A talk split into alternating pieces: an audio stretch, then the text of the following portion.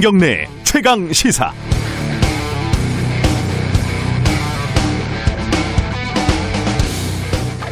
백신 관련된 여러 논란들이 있어서 타임라인을 한번 뒤져봤습니다. 영국에서 첫 접종을 한 게 12월 8일, 딱 지금부터 열흘 전이었죠. 한국에서는 같은 날 박농우 보건복지부 장관이 백신 브리핑을 합니다. 내년 1, 4분기에 아스트라제네카가 들어오는데 접종은 부작용 등을 보고 천천히 결정하겠다. 어, 당시에 7일 확진자가 594명, 8일 확진자가 677명이었으니까 지금처럼 위기 상황은 아니었죠. 한 달 전인 11월 10일 권준욱 방대본 부본부장은 내년 2, 4분기 이후에 접종을 진행하는 것을 그러니까 한 3분기쯤 되겠죠. 목표로 한다고 했고 지난 9월 12일에도 우리나라는 유럽이나 미국 등에 비해서 상황이 좋으니까 신중하게 접근하겠다 이렇게 밝힌 바가 있습니다. 우리 방역 당국은 처음부터 백신을 서두르지 않겠다, 신중하겠다 이런 일관된 입장을 견지하고 있었던 겁니다. 그런데 상황이 완전히 바뀌었죠. 확진자가 하루 천명대로 늘어서 줄지 않고 있고 해외에서 속속 접종을 시작하는 걸 본 사람들 마음이 급해졌습니다. 13일 어, 이낙연 대표는 백신 접종을 3월 이전에 하도록 노력하겠다고 밝혔습니다. 지금 굉장히 혼란스럽습니다. 애초에 스케줄이 급격하게 변경이 됐는데 일단 이게 현실적으로 가능은 한 건지 그리고 안전성을 신중하게 보겠다고 했던 애초의 원칙은 바꿀 수 있는 상황인 건지 국민들에게 상세하게 설명하고 설득해야 하는데 그 목소리가 잘 들리지 않습니다. 당초의 입장이 결과적으로 오판이었다면은 상황을 솔직하게 설명하고 빨리 만회할 수 있는 방법을 찾는 게 더 중요합니다. 어물쩍 넘어가지 말고 국민들과 대화하고 안심시켜야 합니다. 그때 잘했니 못했니 선거용인이 아니니 우리가 국력이 모자라니 아니니 이런 부수적인 논란에 매달릴 정도의 여유가 우리한테는 없습니다. 12월 18일 금요일 김경래 최강 시사 시작합니다.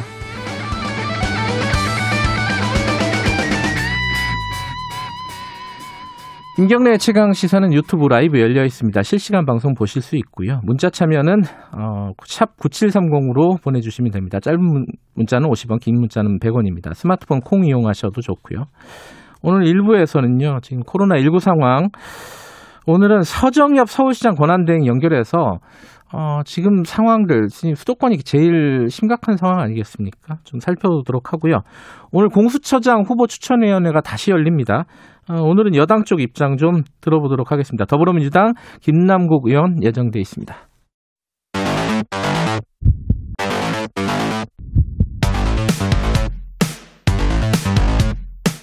오늘 아침 가장 뜨거운 뉴스 뉴스 unboxing 네, 뉴스 unboxing 민동기 기자 나와 있습니다. 안녕하세요. 안녕하십니까. 눈이 지금도 오나요? 지금은 안 오는데요. 어, 쌓, 밤 사이에 좀 많이 온것좀 같습니다. 쌓여 있죠. 네. 약간 어, 출근하시는 분들 밖에 눈이 좀 있다는 거를 고려하시고 나가셔야 될 것 같습니다. 차에 앞에 눈이 얼어서 출근하는 게 힘든 경우가 있죠. 민동기 기자가 오늘 그랬다면서요? 아니, 운전석에 눈이 얼어붙었더라고요. 예. 그래서 녹이느라고 좀 힘들었습니다. 예, 그런 거 빨리 고려하셔가지고 출근 준비 서두르시기 바라겠습니다. 날씨는 그래도 어제보다는 좀 덜 추워요. 네. 그건 하- 그거 하나 좀 낫더라고요 오늘 출근하는데 코로나 상황이 어, 잦아들지 않고 있습니다. 어제 어, 병상을 배정받지 못해서 사망한 사람 사건이 생겼어요. 그죠? 서울에서 발생을 했는데요. 예, 어, 60대 남성이 자택에서 사망한 채 발견이 됐습니다. 예. 이 남성은 지난 12일 확진 판정을 받았는데 병상을 배정받지 못했다라고 하고요. 예, 기저질환이 있었는데 지난 14일 상황이 급속도로 악화가 돼서 예, 보건소에서 서울시에 두 차례에 걸쳐서 긴급 병상 배정을 요청을 했는데 15일 오전 자택에서 숨을 거뒀습니다. 먼저 그 아내가 확진 판정을 받고 입원해 있었거든요. 네, 근데 연락이 안 되니까 119에 신고를 했고 119 구급대가 자택을 방문했는데 숨진 채 이제 발견이 된 겁니다. 일단 서울시는 확진자가 많다 보니 병상 배정을 하는 과정에서 네, 상황이 더 안 좋은 분들이 먼저 병상 배정을 받았고 이 60대 남성의 순서가 뒤로 밀렸다 이렇게 네. 해명을 했습니다. 음, 12일 날 판정을 받았으니까 어제가 17일, 그러니까 5일 정도 병원에 못 가고 자택에 대기를 하고 있었다는 거네요. 그죠? 15일 오전에 이제 자택에서 숨을 거뒀으니까. 아, 15일. 그러면 네. 3일 동안 못 간 거군요. 그렇습니다. 예. 사망자가 이분뿐만 아니라 어, 20명이 넘었어요. 이 숫자는 처음 보는 것 같아요. 그죠? 그러니까 코로나19가 유행한 이후에 20 사망자가 20명 넘은 것은 이번이 처음이거든요. 예. 일단 방역 당국 설명은 이렇습니다. 그러니까 확진자 규모가 지금 계속 커지고 있잖아요. 네. 그러니까 60대 이상 확진자도 이제 그만큼 늘어났다. 당연히 늘죠. 예. 예. 그래서 방역 대책 본부에 따르면 이달 1일부터 16일까지 코로나19 확진자 가운데 60대 이상 확진자가 30.1%라고 지금 밝혔습니다. 예. 그러니까 그만큼 신규 확진자 10명 가운데 3명 정도가 60세 이상 고령층이기 때문에 이들의 자택 대기가 길어지면서 치- 치료가 늦어지고 있다. 이렇게 음. 설명을 하고 있습니다. 뭐 어차피 지금 병상이 부족하다는 얘기는 꽤 오래 전부터 나왔었고 그렇죠. 그 상황 때문에 벌어지고 있는 일인데 어, 지금 이 상황이 점점 그 심각해지는 상황인데 지금 3단계로 가는 거 여기에 대해서는 정부는 아직은 어, 좀 지켜보자는 거죠 지금 결론은. 그러니까 의료 체계상 큰 차질이 발생하지 않고 있다. 그래서 음. 당장 3단계로 강화할 시점은 아니고 네. 이번 주말부터 거리두기 효과가 나타날 것으로 기대한다라고 입장을 내놓았거든요. 네.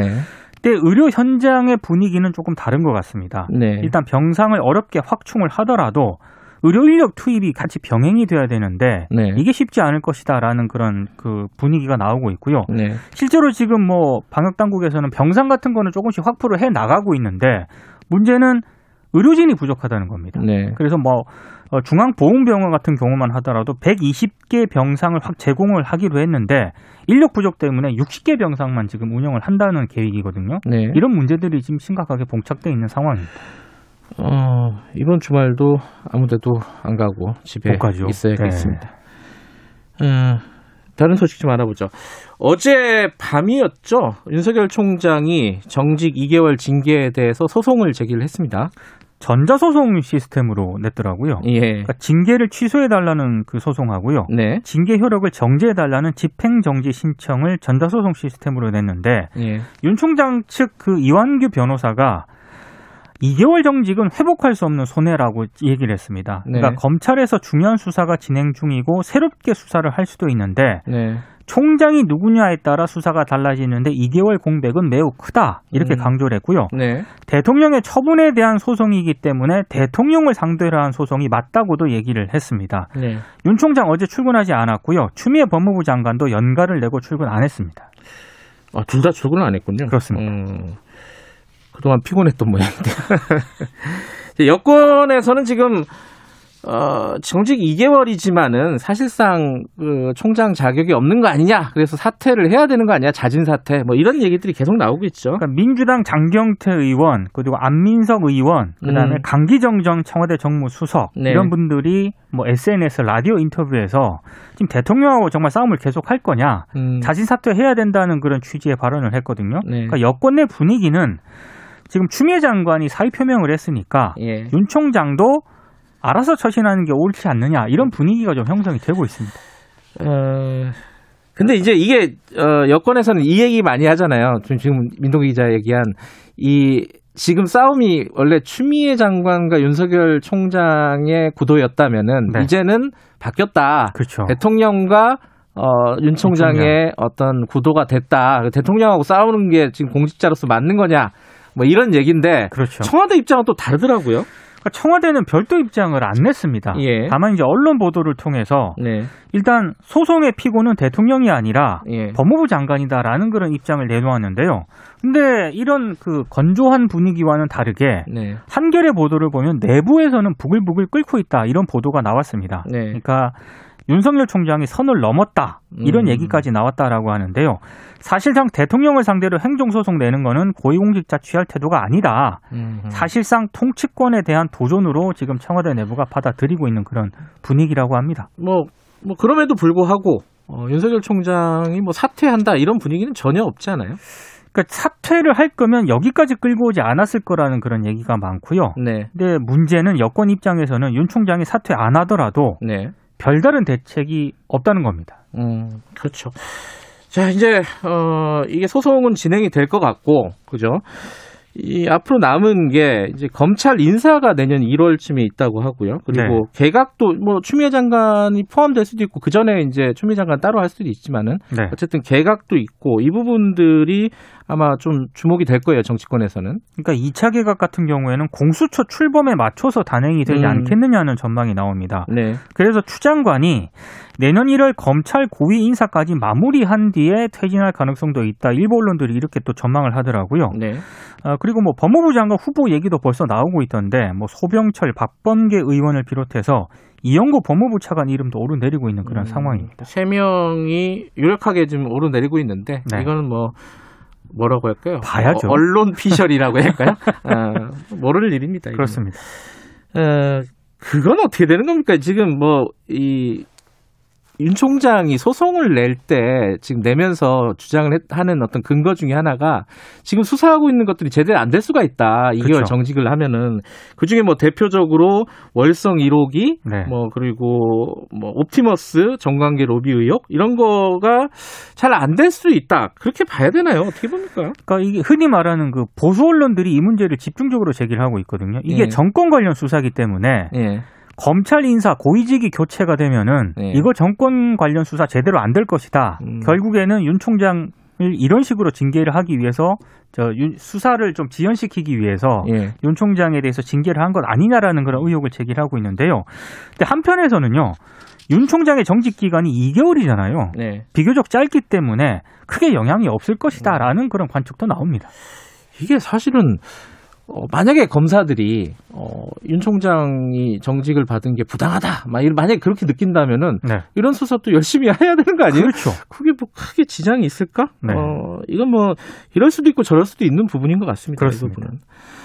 어, 5280님이 어, 윤동기 기자님 좋아한다는 말씀을 갑자기 보내주셨습니다. 어, 김경래 기자는 팬이라고 말씀하시고 네, 왜 보내주셨냐면은 유리가 얼었을 때 자동차 유리가 얼었을 때 알코올을 유리창에 뿌리면 간단하게 해결된다.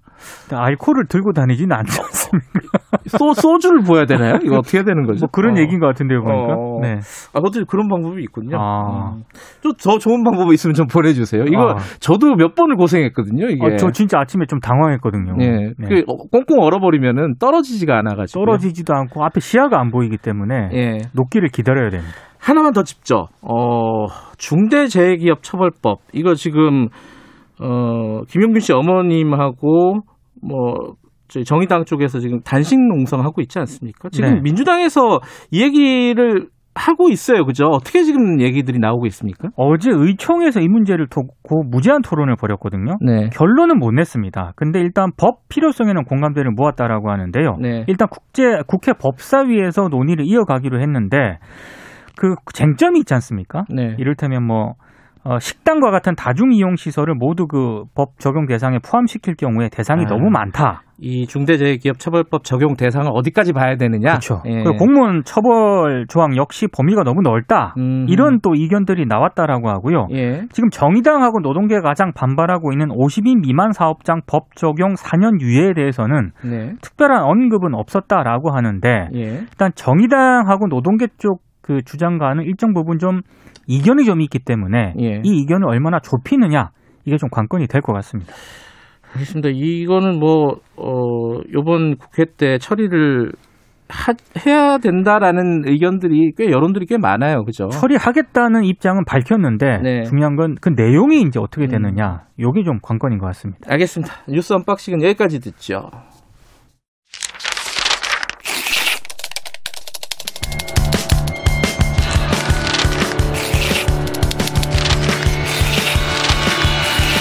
민동기의 저널리즘 M. 네, 어, 저널리즘은 오늘은 조두순과 언론 이 주제를 갖고 오셨네요. 이 조두순과 언론 보도 이건 좀 문제가 이미 오래전부터 제기가 됐습니다. 네. 출소하기 전부터 안산시와 주민들이 호소문까지 발표했거든요. 예. 그러니까 제발 허락 없는 주민 촬영이나 인터뷰 하지 말아 달라. 음흠. 개인 신상 지역 노출 금지해 달라. 이렇게 요구를 했는데 이게 안 지켜졌어요. 음. 사실상. 네.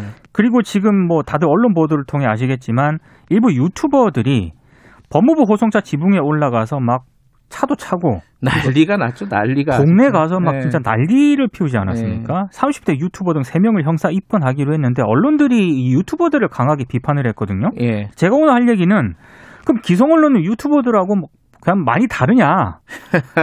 별로 안 다른 것 같다. 이 얘기를 좀 하려고 합니다. 아, 그러니까 유튜버들이 이제 조두순 집 앞에서 막 장사진을 치고 네.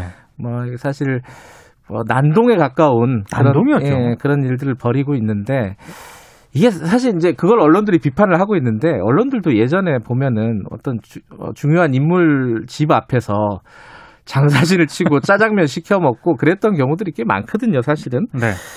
어, 뭐 차이가 없다는 말씀이신 건가요? 민동기 기자. 그러니까 일단 유튜버들이 조두순에 대한 과잉 관심이 어디서 비롯됐느냐? 네. 이게 언론들이 출소 한 달 전부터요. 네. 어마어마한 기사를 쏟아냈거든요. 예. 뭐 조주순 거주지 그리고 지역이 어떤 지역인지 예. 이런 등등의 보도를 쏟아냈는데 정확성 음. 여부도 검증이 된 적이 없습니다. 네. 아, 특히 이제 자극적인 이슈로 좀 소비하는 듯한 보도가 많았는데요. 네. 대표적으로 일단 출소 전 보도가 있습니다. 예.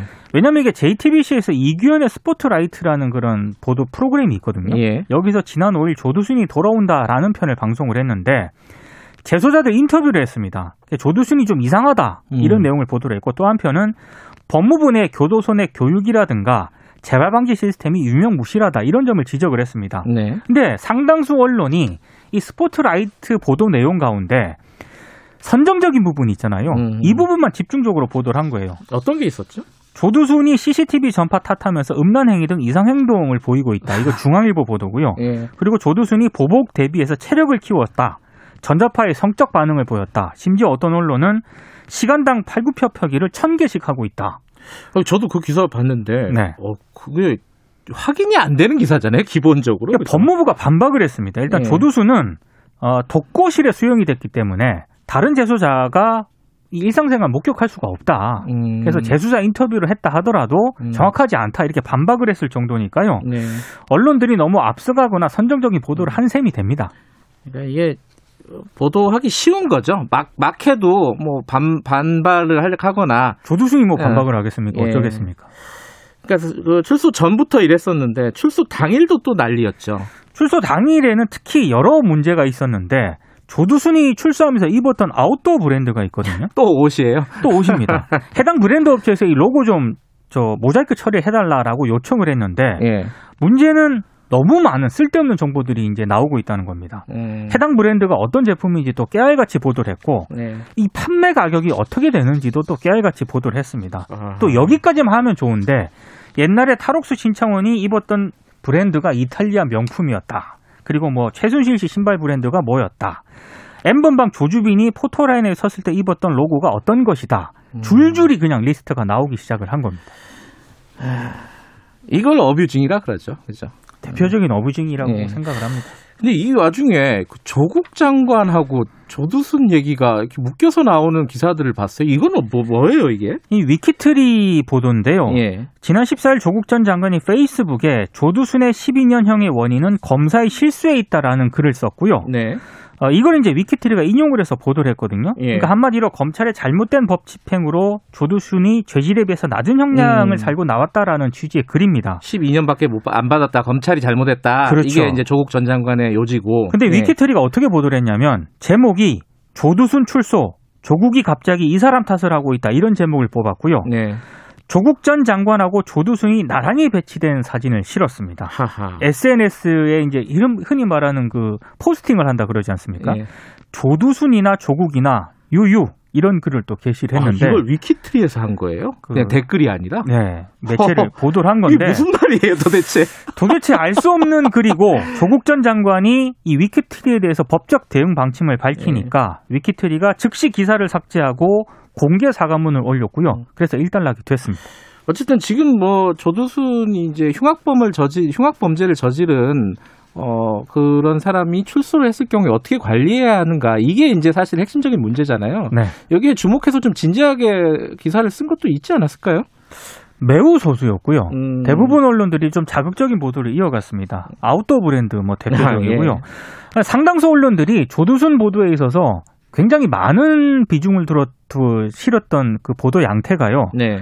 조두순 한 명을 괴물로 만드는 식의 그렇죠. 보도가 많았습니다. 예, 예. 근데 우리 언론이 명심해야 될 게 조두순 한 명 괴물로 만든다고 아동 성범죄가 사라지는 게 아니거든요. 음, 그러니까 이런 부분에 대해서 언론이 좀 고민을 해야 되는데 지난 12년 동안 뭐 정치권, 정부, 언론 모두 별로 고민을 안 한 것 같습니다. 뭐 12년뿐만 아니라 민동기 기자는 한 20년 동안 이런 얘기 했을 텐데 전혀 달라진 게 없는 거죠. 좀 이게 허, 허탈, 허탈한 생각이 듭니다. 이런 사건이 있을 때만. 그렇습니다. 자, 그건 그렇고 어 앞에 차, 우리 창이 얼었을 때는 네. 워셔액을 바꿔 타- 알코올성으로 바꾸면은 어 괜찮다 이런 말을 83 알코올성 오쇼액도 요, 있습니다. 요즘은 그렇게 나온대요. 아, 어, 예. 그리고 어 암, 저녁에 앞유리창에 라면 박스를 펼쳐 놓으시라는 공하나 유관남이 어, 생활의 지혜를 어, 보내주셨습니다. 네, 유용한 정보들이 예, 많은 것 같습니다. 감사합니다. 고맙습니다. 여기까지 드릴게요. 고맙습니다. 고맙습니다. 어, 민노기 기자였고요. 지금 시각은 7시 41분 향해 가고 있습니다. 최강 시사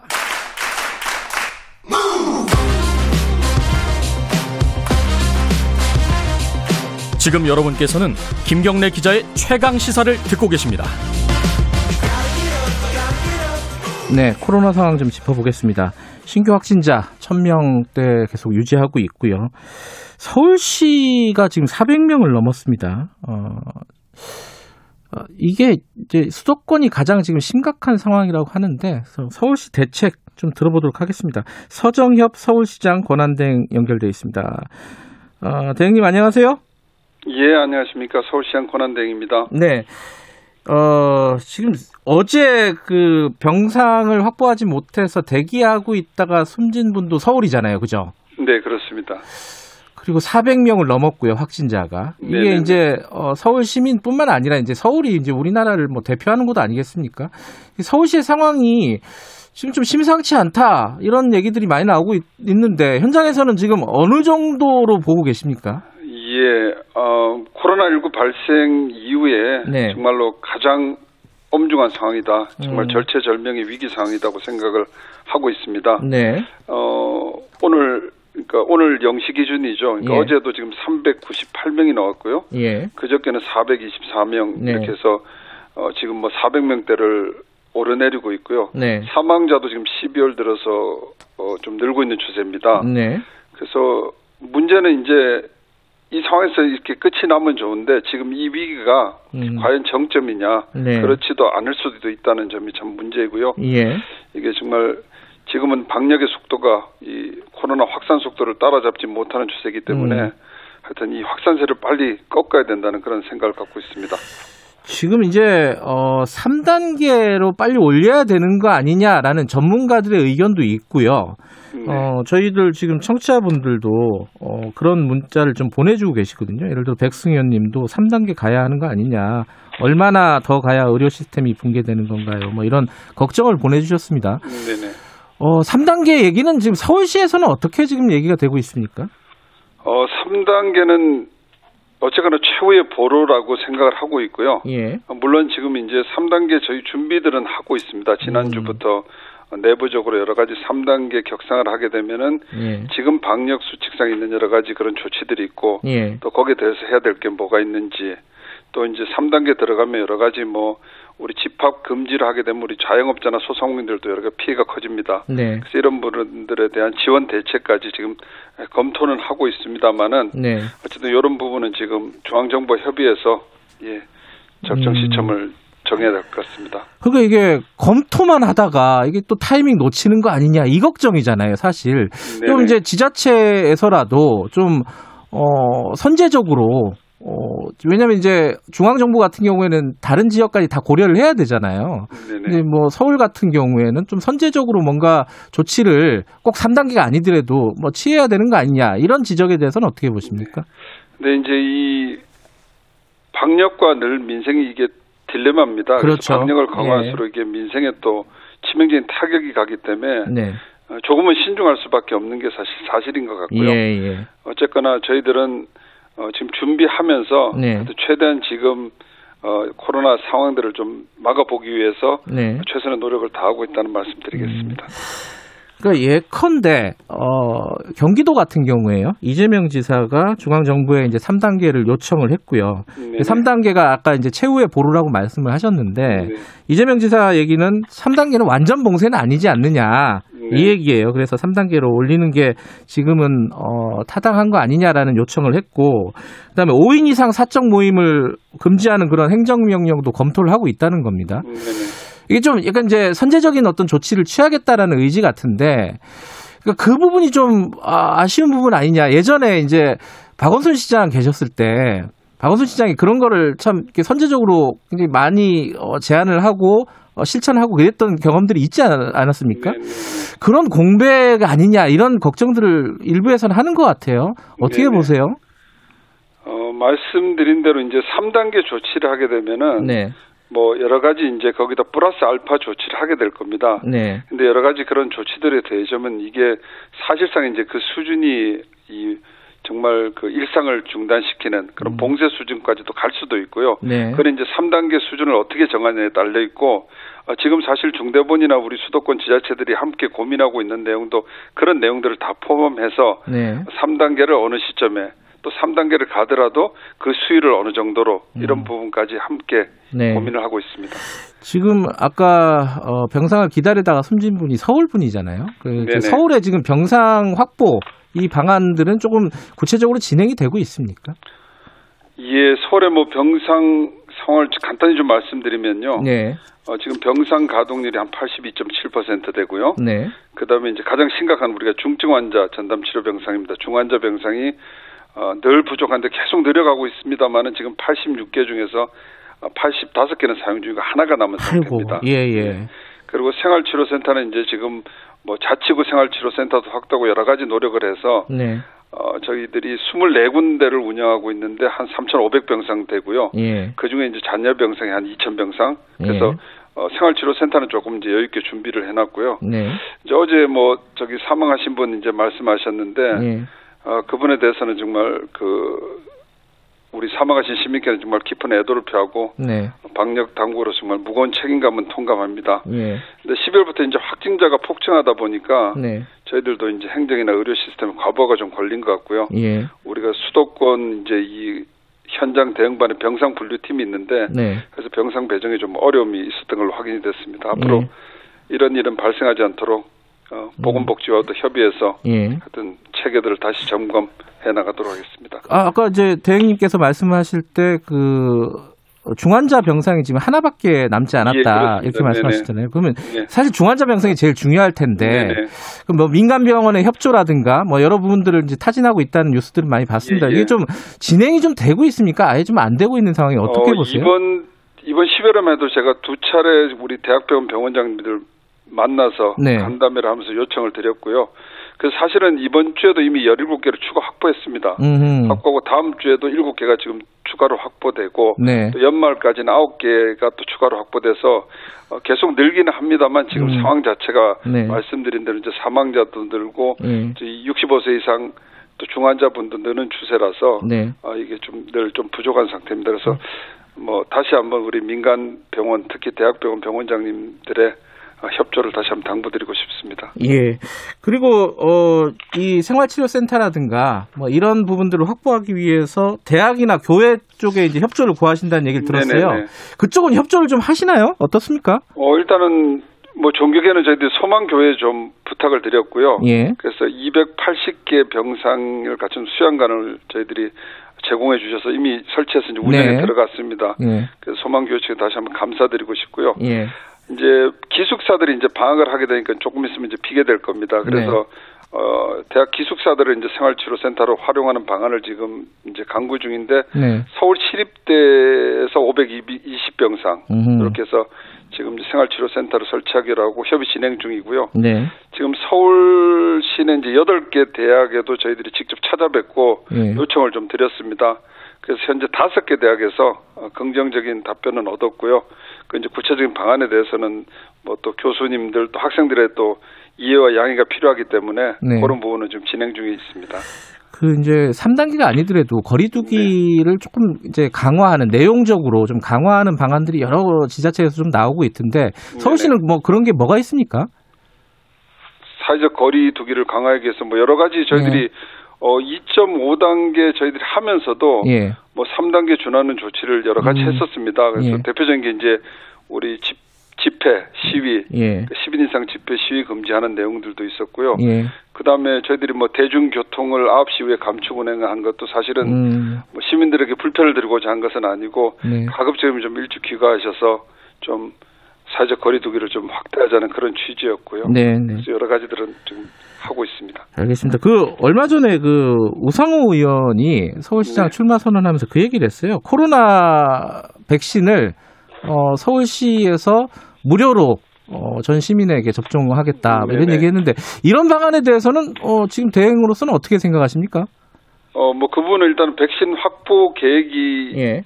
이제 확정이 되면은 뭐 중앙정부 차원에서 이 배분 문제도 나올 거고 거기에 맞춰서 막 고민을 해야 되지 않나 싶습니다. 음, 아직 그 백신 확보 구체적인 뭐 중앙 정부 아직까지 음. 예, 확보, 확보나 배부 계획 자체가 나오지 않은 상태라서 네. 지금 뭐 어떻게 하겠다 말씀드린 거는 좀 곤란한 것 같습니다. 알겠습니다. 라디오 듣고 계신 그 청취자분들 어, 많을 텐데 서울 시민들에게 한 말씀 좀 해주세요. 지금 상황이 어떤 상황이고 예. 어떤 부분 조심해 달라는 예.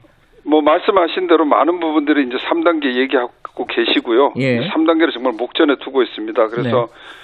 어 정말 그 이제 비상한 상황이 되면은 뭐 비상한 3단계 조치가 있어야 될 수밖에 없고요. 네. 그러나 어쨌거나 지금은 그런 상황이 오지 않도록 네. 하여튼 시민 여러분께서도 연말 연시 하여튼 색업에 필요한 최소한의 활동만 좀 해주시고 어, 뭐 여러 가지 이동이나 모임이나 좀 자제해 주시고요.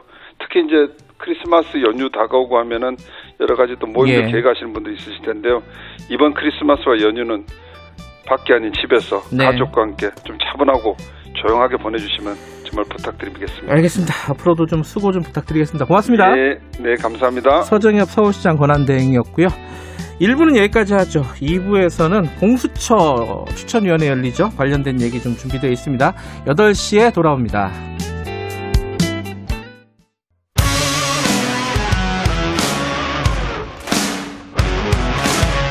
뉴스타파 기자 김경래 최강 시사.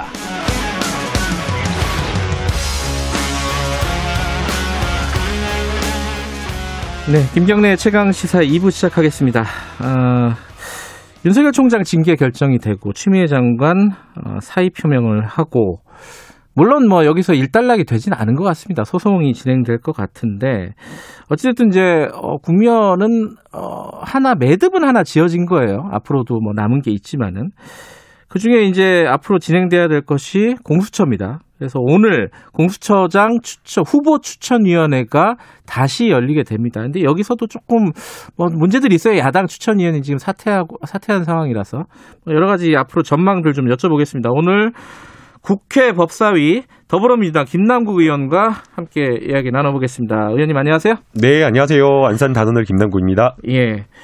어, 일단 뭐 공수처 얘기는 자연스럽게 이어질 거니까 윤석열 네. 총장 얘기부터 해보죠. 뭐 징계와 관련된 결정문이 공개가 됐어요. 그죠? 네, 자료 요청을 해서 저희 의원실도 이제 내용을 좀 받아가지고 살펴봤는데요. 네. 이제 두 가지 측면에서 좀 평가를 할 수 있을 것 같습니다. 예. 이제 첫 번째는 징계 사유가 얼마나 구체적이고 상당한 이유가 있는지 예. 하나이고요. 그다음 이제 두 번째는 그 징계 사유를 근거로 해서 정직 2개월이라고 하는 징계 결정을 했는데 네. 이 양정이 적정한지 문제 음. 이두 가지로 평가할 수 있을 것으로 보이는데요. 예. 징계 사유와 관련되어서는 굉장히 구체적 내용이 많이 나왔던 것 같습니다. 음. 판사 불법 사찰과 관련되어서는 이 수사 정보를 수집하는 것이 법령상 근거를 두고 있어야 되는데 예. 판사에 대해서 여러 가지 사적인 정보를 모으는 것 자체가 예. 불법이다. 음. 법적 근거가 없다라고 판단을 했고요. 예. 그 다음에 목적도 굉장히 위험하다라고 본 것 같습니다. 음.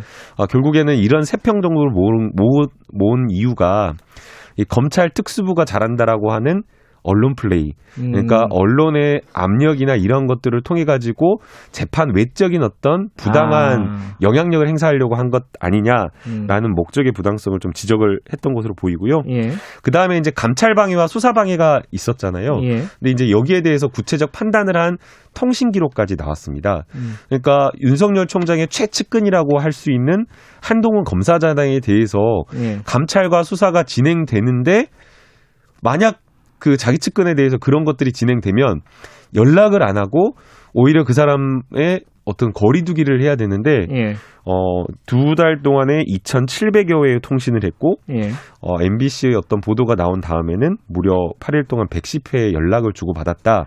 그러면서 대검 감찰부가 할 수 있었던 예. 하려고 했던 압수수색이라든가 감찰이라든가 이런 것들을 막아버렸다라고 평가를 한 것 같습니다. 잠깐만 하나씩 조금 더뭐 여쭤볼게요. 양형 얘기는 조금 이따 하고요. 어, 그 판사 정보 수집한 거는 이게 그 얘기에 있잖아요. 그 사법농단 사건 수사하는 과정에서 나온 정보를 이용했다. 거기에 확인이 된 거예요?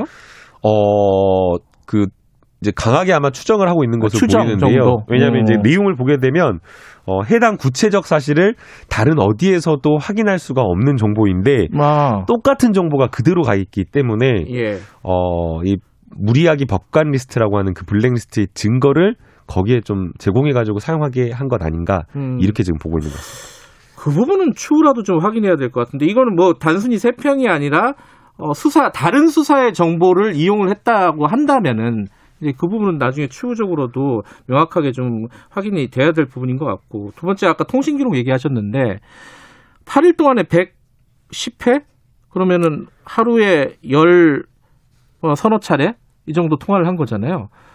어, 이게 좀 상식적으로는 잘 이해가 안 돼. 이게 서로 부서 뭐 아, 물론 이제 총장이고 부하 아니죠. 이- 이때는 발령이 나 있었기 때문에 다른 곳으로 배치되어 있었던 걸 생각하면 이례적으로 더 통화량이 늘어난 거고요. 그 다음에 두 달 동안 2월부터 4월까지 한 예. 두 달, 두달 반 동안 2,700여 회의 통신을 했다라고 하는 것. 이게 뭐 문자나 카톡을 다 포함한 예, 거겠죠. 포함을 했다라고 음. 하더라도 한 사람하고 이렇게까지 아니 근데 소명을 하- 했을 거 아니에요. 이렇게 통화나 통신 기록이 많은 왜 뭔 얘기를 했는 건지. 그러니까 무슨 이야기든 적절하지가 않다라는 거죠. 음. 어, 그러니까 검찰총장인데 예. 수사 대상자와 감찰 대상이 되는 직원과 이렇게 긴밀하게 연락을 주고받는 것은 음. 감찰 정보라든가 수사 정보 이런 것들이 유출될 수도 있고 네. 형식적 외형적으로도 오- 그런 통신을 하고 연락을 주고받는 것 자체가 네. 부적절하다라고 본 겁니다. 그 내용을 이게 뭐 소명을 할 수는 하지는 않은 모양이네요. 내용 소명이 중요한 거, 뭐 내용 소명은 뭐 이게 예, 했던 것으로 예. 예, 소, 소명은 했던 것으로 보이고요. 사적인 통화였다. 뭐 그거는 잘 건가요? 모르겠습니다. 아, 그러나 이제 나오진 않았고. 예, 지금 여기에 대해서는 그런 부분까지 평가는 하지 않고 음. 있지만 어쨌든 그러한 것 연락 자체가 불법하다. 음. 어, 좀 그렇게 본 것 같습니다. 친하긴 친한 모양이네요. 한동훈 검사하고. 아, 저도 이렇게까지 통화를 한 사람이 있나 한번 생각을 해봤는데 없는 것 같은데. 어, 그런 경우는 있어요. 후배 기자면은 이제 일 때문에 계속 이렇게 이 취재 어떻게 돼가고 있냐 뭐 이런 것 때문에 하루에 뭐 열 통화, 스무 통화 하는 경우는 있지만은 그런 경우가 아니면은 그래서. 이제 음. 그래서 더 의심을 받게 되는 건데요. 네. 이 감찰과 관련되어서 대응 전략이나 이런 것들을 논의한 것 아니냐라는 의심을 음. 받고 또 실제로 감찰을 중단 패싱시켰다라고 하면서 대검의 독립적으로 감찰부가 운영이 돼야 되는데 네. 한동수 부장 같은 경우 이거는 사실상 감찰 중단을 지시한 것과 마찬가지다라고 음. 평가받기 때문에 네. 더더욱 문제가 있는 겁니다. 자, 내용은 그렇고 아까 이제 양형도 말씀을 하셨는데 양형 중에 어, 한 가지 이게 상식적으로 잘 이해가 안 되는 것 중에 예. 하나가 아니, 징계 사유는 해임에 가능하다, 해임까지 가능할 정도로 중하다라고 판단을 했다는 거예요, 징계위원회가. 그런데 검찰총장의 특수직을 인정해서 두 달 정직을 했다?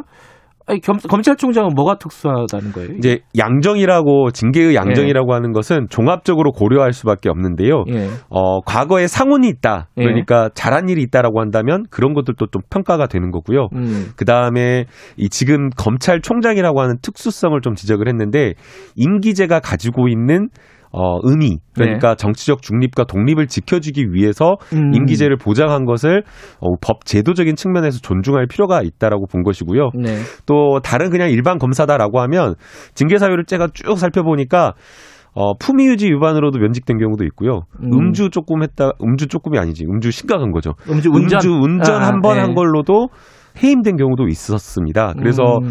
어, 일반 검사의 경우에는 해임 이런 정도 사안이다라고 하면 해임도 충분하지만 음. 그러나 검찰총장이라고 하는 직위 가지는 그 예. 막중한 책임감과 무게감 그런 것들을 생각했을 때 남은 자녀 임기를 보장해주는 쪽으로 어, 양정 결정한 것 같습니다. 근데 어쨌든 이 결정이 나고 대통령이 재가를 했고요. 어, 그대로 재가를 한 거잖아요. 그죠? 근데 이제 추 장관이, 추미애 장관이 사의 표명을 했어요. 근데 이거 뭐, 사의 표명한 이후에 어제도 뭐, 이거, 이게 무슨 의미다 해석들이 막 여러 가지가 있었는데 좀 나뉩니다. 이건 뭐, 이 진영에 따라서도 나뉘기도 하고 사람에 따라서 나뉘기도 하는데 김남국 의원은 어떻게 보세요? 이게 추미애 장관이 가- 이렇게 하루 만에 사의를 표명한 거는 어떻게 보세요? 어, 이게 좀 비교가 되는 것 같습니다. 지금 음. 추미애 장관 같은 경우는 어쨌든 어, 모든 여러 가지 부분에 대해서 법무부 장관으로서 책임지는 모습 같은 그런 모습이 보이는 거고요. 예. 윤석열 총장 같은 경우에는 징계 여러 가지 혐의에 대해서 징계 결정이 나왔는데도 불구하고 네. 책임지지 않고 끝까지 버티고 싸우는 그런 모습을 보이기 때문에 두 고위공직자의 모습이 굉장히 좀 대비돼서 좀 보이는 것 네. 같다라는 생각이 들고요. 예.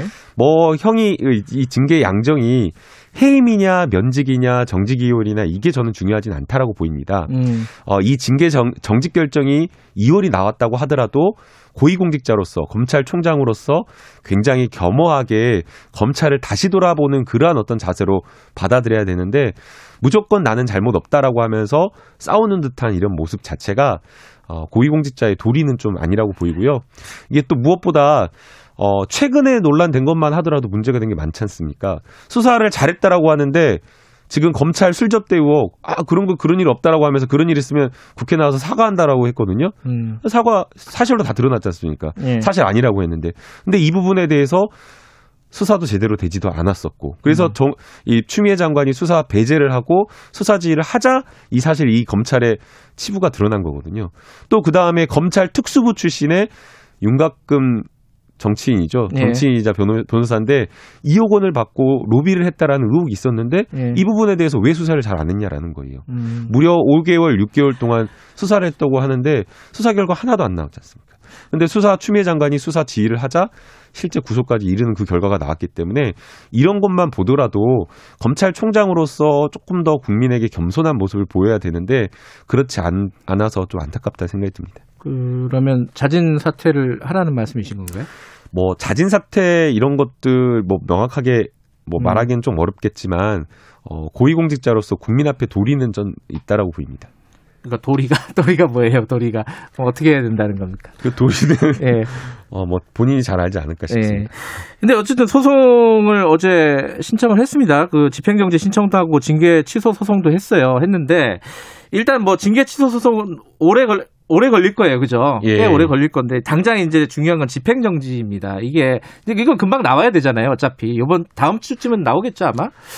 이거 어떻게 될 것 같아요? 왜냐면은 지금 주장하고 있는 게 검찰총장 두 달 비워놓으면은 지금 뭐 여러 가지 수사가 있잖아요. 당연히 검찰에 이거 좀 차질이 있다. 이거 복구할 수 없는 피해다. 이 주장에 대해서 어떻게 이제 생각하세요? 회복할 수 없는 손해냐 예. 아니냐 이게 이제 가장 쟁점이 예. 될 것으로 보이는데요.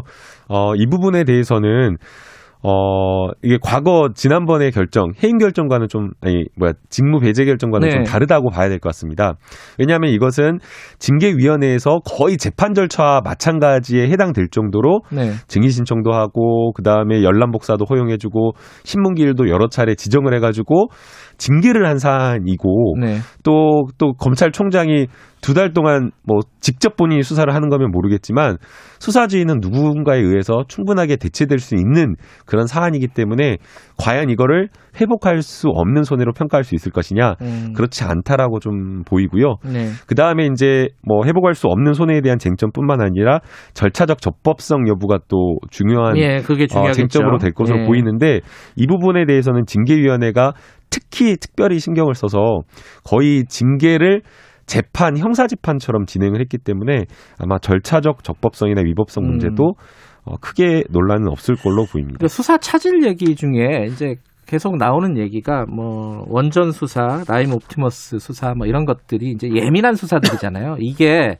이제 일선 검사들이 뭐 알아서 하긴 하겠지만은 이 총장이라는 어떤 일종의 이제 검찰의 수장이고 검사들 일선 검사들 입장에서 보면 바람막이 같은 역할을 하는 거잖아요. 총장이 외부에서 오는 어떤 여러 가지 압력들 뭐 이런 것들을 막아주는 역할을 했는데 그게 없어지면은 이 이제 이게 상당 부분 또 이제 여권에게 불리한 수사인데 이게 제대로 되겠냐 이 걱정 어떻게 보세요? 같이 묶어서 볼 것은 아닌 것 같습니다. 그래요? 원전 수사는 오히려 정치 편향된 수사라고 평가를 하는 게 맞을 것 같아요. 음. 야당이 전격적으로 국민의힘이 새벽에 그냥 뭐 밤에 대전했다가 딱 집어가지고 고발장을 제출을 하고 네. 고발장 제출하자마자 수사를 시작해가지고 막 압수수색 들어가듯이 이렇게 했기 때문에 네. 이것은 굉장히 정치적으로 편향된 수사의 수사로 봐야 될 것 같고요. 네.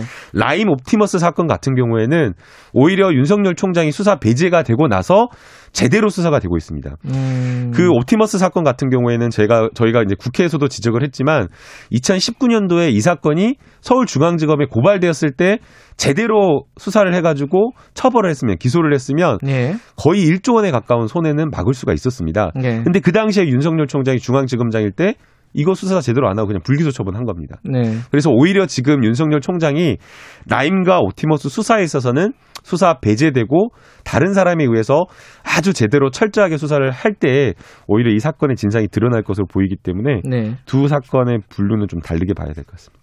공수처 얘기도 잠깐 해볼까요? 오늘 이제 추천위원회 회의가 열리잖아요. 후보 추천위원회 회의가 열리는데, 어, 야당 쪽에서 한 명이 지금 사퇴했어요. 그죠? 어, 임정혁 변호사가 추천위원직을 사퇴했는데, 그러면 일곱 명인데 원래 여섯 명이 된 거잖아요. 이게 열릴 수 있는 거예요? 어떻게 봐야 돼요? 이제 합의체라는가 협의체의 의사 결정을 하고 그 다음에 의사를 진행하는 데에 의사 정족수를 두는 경우가 있습니다. 음, 이제 국회 같은 경우는 대개는 이제 5분의 1 이런 예. 식으로 정해 놓고 다른 어떤 어, 회의나 합의체 같은 기구들도 그런 것들을 규정을 정해놓은 것도 있고 정하지 않은 경우도 있는데요. 네. 지금 이제 공수처장 추천위원회는 그런 것을 정하고 있지는 않고 있습니다. 음, 그래서 의사를 진행하는 데는 전혀 문제가 없고요. 네. 의결 정족수와 관련되어서는 이번에 법 개정에 의해서 3분의 2로 이렇게 바뀌어 있기 때문에 네. 충분하게 어, 법적으로 하자 없이 의사결정을 할 수 있을 걸로 저는 보고 있습니다.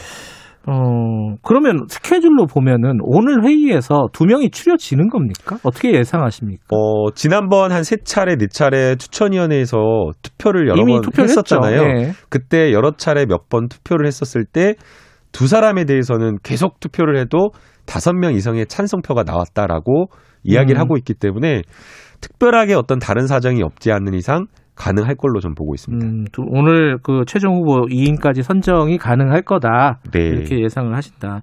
근데 이제 어떤 사람이 어, 이 최종 후보에 올라가느냐, 그리고 이제 대통령이 최종적으로 선정을 하겠지만은 이 부분에 대한 논란 중에 하나가 이제 어, 여당에서는 지금 검찰 출신은 안 된다는 입장이잖아요, 기본적으로. 그죠? 근데 이제 어, 반대쪽에서는 뭐라고 얘기들을 하냐면 많이 들으셨겠지만은 아니 수사를 안 해본 사람이 어떻게 이런 중요한 공수처 어, 처장을 맡느냐 이 부분은 어떻게 보십니까? 어, 우선은 예. 어, 공수처장이 직접 막 수사하는 게 아니고요. 아, 뭐 그건 그렇겠죠. 수사 지휘를 하는 것이고 예. 이제 공수처의 수사 검사들이 이제 직접 수사를 하게 됩니다. 네. 오히려 공수처장의 역할이라고 하는 것은 네.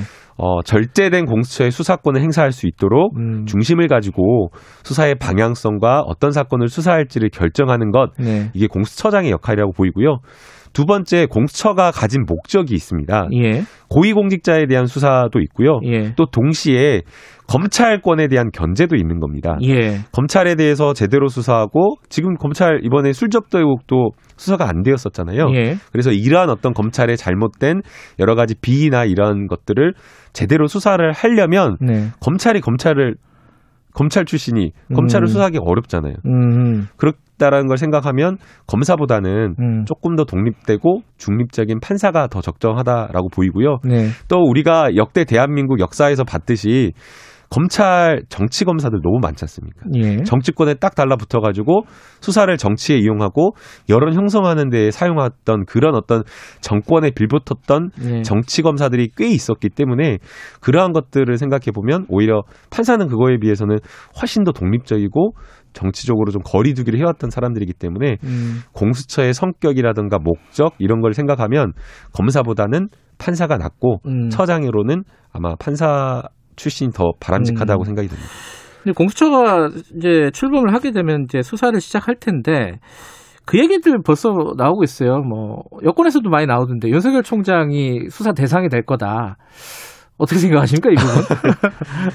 또 제가 이야기하면 또 공수처를 제가 좌지우지했다 막 그럴까봐. 아, 이건 어차피 관측이니까요. 예. 그거는 뭐 예단하기는 어렵고요. 예. 어, 무조건 수사를 하는 것은 아니고요. 예. 공수처에서 수사할 수 있는 법적 근거가 대상이 되는 범죄에 해당이 되어야 됩니다. 예. 또그 다음에 성질상 공수처가 직접 수사를 하는 것이 필요하다라고 인정되는 그러한 어, 사건이어야 되기 때문에 네.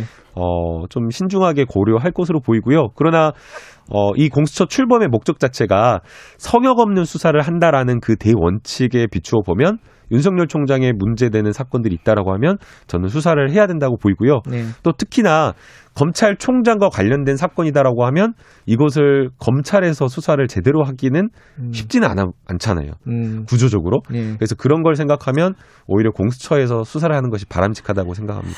하나만 더 여쭤볼게요. 이 공수처 출범을 한다, 아까 말씀하셨죠. 검찰권 견제 역할도 한다. 근데 검사 비리라든가 이런 부분도 수사는 분명히 공수처에서 하게 될 거예요. 근데 검사, 검찰이 지금 갖고 있는 수사권, 기소권, 이 독점이라든가, 뭐 독점은 아니겠죠. 이제 공수처가 생기면 어쨌든 그둘다 갖고 있는 무소불위의 권력. 그리고 광범위한 수사, 선택적인 수사 이런 부분에 대한 근본적인 해결은 안 될 거다 공수처도 어, 좀더 어, 검찰 개혁의 방안을 좀 더 마련해야 되는 거 아니에요 여당도 어떻게 생각하세요? 네.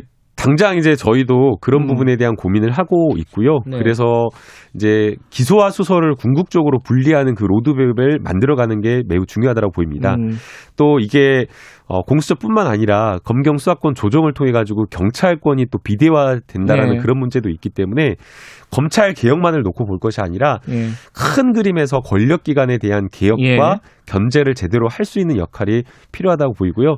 여기에 대해서는 언론도 국민도 큰 관심을 좀 많이 어, 가져주셔야 그거 됩니다. 언제쯤 로드맵이 나와요? 그거 뭐 지금 정권 그 출범한 지 4년인데 예. 지금 제도가 내년도에 1월 1일 날 이제 검경 수사권 조정이 예. 시행이 새롭게 되는데 예. 당장 또 막 바꾸는 그런 음. 것은 좀 어, 바람직하진 않다라고 보이고요. 예. 큰 로드맵을 세워서 검찰 개혁과 음. 권력기관 개혁 작업을 이끌어 가야 될 것 같습니다.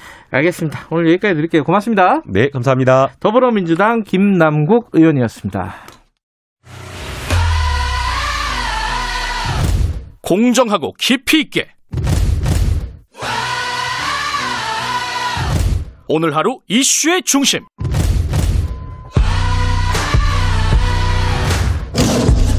김경래의 최강 시사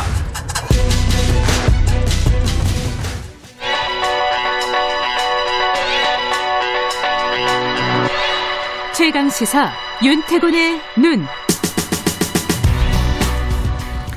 예, 윤태곤의 눈 의지와 전략그룹 도모아의 윤태곤 정치 분석 실장 나와 계십니다. 안녕하세요. 네, 안녕하세요.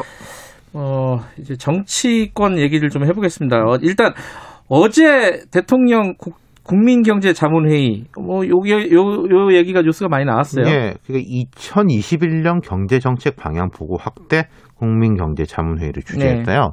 내년도 뭐 전망도 보고 네. 계획도 세우고 네. 그런 건데 매년 이맘때쯤 하는 거예요. 네. 민관 합동회의인데 아마 이제 한참 전부터 일정이 잡혔을 겁니다. 네. 문 대통령이 어제 이제 공정경제 3법에 대해 가지고 기업을 힘들게 하는 게 아니라 기업을 건강하게 하여 글로벌 경쟁력을 키우는 길이라는 긍정적 인식을 가져주기 바란다. 뭐 네. 이렇게 말했고 전 세계가 어려운 가운데서 우리 경제는 정말 잘해왔다. 올해 이야기죠. 네. 정부가 예측하고 계획한 대로 3분기부터 성장률의 반등을 이뤘다. 온 국민이 함께 이룬 자랑스러운 성과다. 뭐 이런 말을 했고 또 부동산 공급 확대, 백신 보급 속도감 있게 추진 이런 주문을 했어요. 네. 예. 뭐 국민들이 궁금해하는 부분들에 대한 얘기들이네요, 다. 그렇죠. 예. 그러니까 이 대통령 발언에 대해서 세세하게 평가할 것도 있겠지만은 그건 좀 다른 분들 몫으로 돌리고 네. 저는 이 앞뒤의 정치적 맥락을 좀 보려고 합니다. 정치적 맥락을 보려면은 그이 직전에 벌어졌던 그렇죠. 예. 그저께 청와대에서 추미애 장관한테 대면 보고 받았지 않습니까? 네. 이제 검찰총장 징계위 결과에 재가를 했잖아요. 네. 그리고 그 동시에 청와대에서는 추미애 장관이 사의를 표명했다. 네. 뭐 앞에 김남국 의원도 이야기했지만 그 음. 이후에 당청정에서는 이제 결단이다, 훌륭한 음. 결단이다, 막 이렇게 높이 평가를 했죠. 네. 예. 뭐 저- 일단 정리는 된 거죠, 그죠? 근데 이제 그렇죠. 그러니까 물론 청와대는 대통령이 재량 없이 재가했다. 예. 이렇게 설명했습니다. 즉, 음. 윤 총장 징계에는 대통령의 의중이 전혀 포함되지 않았다. 이런 논리입니다. 음. 근데 이게요. 그러니까 오히려 윤 총장이 행정 소송을 할 명분을 잡은 것도 있어요. 음. 대통령 기계적으로 하셨다고 했다. 음. 그러니까 나는 그 징계위하고 장관의 처사에 대해서 불복하는 거다. 어. 뭐 이런 식의 이제 그 장군 명, 멍군인 셈인데 예. 어쨌든 청와대나 여당의 생각은 검찰이나 법무부의 사안은 좀 일단락하고 예. 전국에 모두 전환이 필요하다. 음. 앞에 김남국 의원 나와서 쭉 이야기하셨지만 제가 볼 때 과거보단 톤이 약간 다운됐다 이런 느낌도 들었거든요. 정리됐다라는. 생각 예. 아닐까요? 예. 근데 이제 자 그렇죠. 그러니까 추윤 두 사람 중 누구를 지지하냐에 떠나가지고 온 음. 나라가 이 문제에 매달릴 때냐 경제 코로나 얼마나 심각하냐 이런 여론이 음. 만만치 않잖아요. 예. 근데 이제 어, 정리가 뭐 됐다 안 됐다 뭐 평가는 있겠지만 어찌 됐든 간에 뭐 이제 전환을 하려고 한다는 건데 그렇죠. 이제 국면을 전환하 이게 가능할까요 지금 상황에서? 그게 이제 쉽지 않아 보이는 게 있어요. 일단 예. 그윤 총장이 행정소송 하는 거고, 그렇죠. 뭐 행정소송 저도 두 달 오면 돌아오겠지만은 네.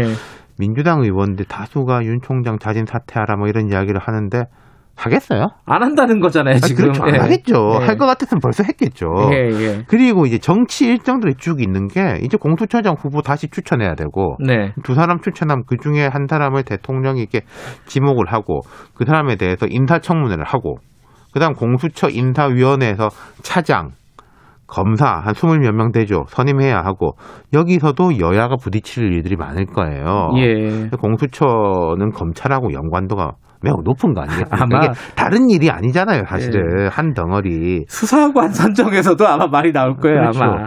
그리고 이제 뭐 국토부, 복지부 이런 지금 이미 개각됐는데 인사청문회 곧바로 들어가거든요. 네. 국토부 같은 데는 좀 만만치 않아 보이고 또 2차 개각, 추미애 장관 교체 문제도 있죠. 음. 그리고 1월이면은 검찰 정기 인사인데 지금 윤 총장 편을 들었던 걸로 이렇게 해석되는 대검 차장, 뭐 고검장, 주요 지검장 인사 어떻게 할 거냐. 아하. 그리고 이제 또 편가르기를 제가 해본다면은 추 장관 편에선 검사장 숫자는 한 네댓 명밖에 안 되지 않습니까? 예. 그럼 이 사람도 이제 주요 포스트로 가느냐. 가느냐. 예. 총장이야 외부에서 투입할 수도 있는데 검사장을 그러기는 어렵거든요. 예. 음. 이런 이제 인화성 높은 이벤트들이 줄줄이 있다는 거죠. 근데 추미애 장관이 이 인사까지 하고 나갈라나요? 글쎄요, 뭐 그거는 뭐 제가 알 수 없습니다만, 근데 시기적으로 볼때 예. 그럼 법무부 장관을 내일 모레 그 후보자를 지명한다고 해도 그 사람 청문회 해야 되고 청문회 아. 다 끝나야 되잖아요. 예. 그렇다면은 그 세 사람이 할 수 있느냐? 물론 차관이 대행을 하면서 할 수도 있습니다만은 그리고 역대로 볼 때 뭐 이상한 일이 있지 않는 이상 장관은 사의를 표명하더라도 후임자가 올 때까지 자리 지킵니다. 음, 그렇겠죠. 원래, 예. 자, 그러면 이제 지금 말씀하신 그 인화성 높은 이벤트들 이 와중에 사실 선거 국면으로 들어가는 거 아니에요? 그렇죠. 정치적으로 연말? 연시까지 제가 이제 말씀드린 쭉 이런 음, 이벤트들이 있고 그러면 예. 이제 한 한두 달 지나고 예. 그럼 서울시장, 부산시장 후보 경선 음. 그리고 끝나면 또 선거 이러잖아요. 음. 네.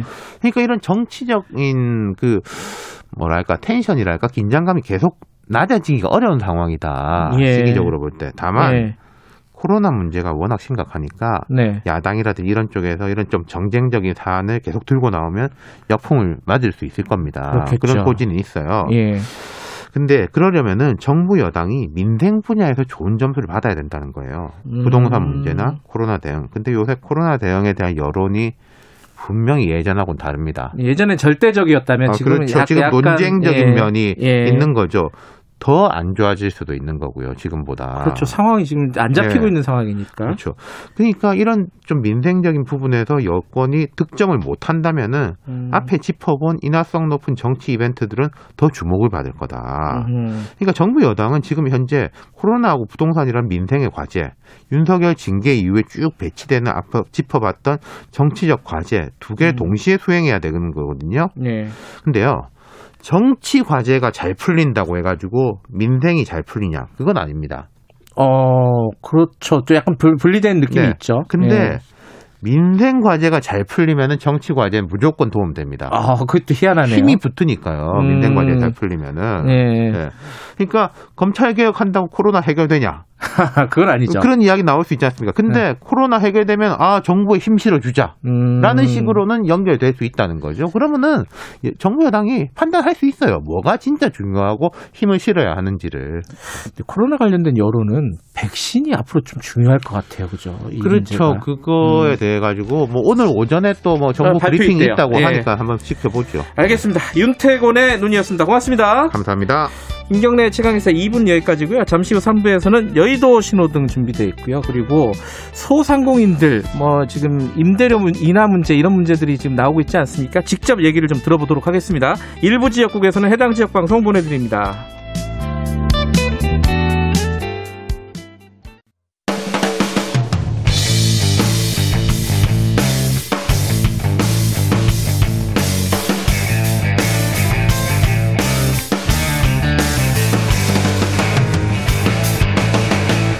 김경래의 최강 시사.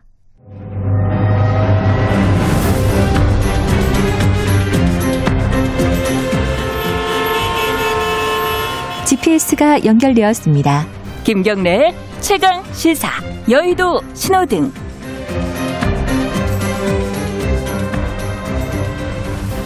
네, 한 주간 화제가 됐던 정가 인물을 집중 탐구해보는 시간입니다. 주간 인물 토크쇼 여의도 신호등 오늘도 두 분 나와 계십니다. 김태현 변호사님 안녕하세요. 네, 안녕하세요. 오랜만에 뵙습니다. 예, 오랜만, 예, 저 스튜디오 나온 거 진짜 오랜만에. 예. 그죠. 저번에 한번 지각하시고 아, 그랬던가요?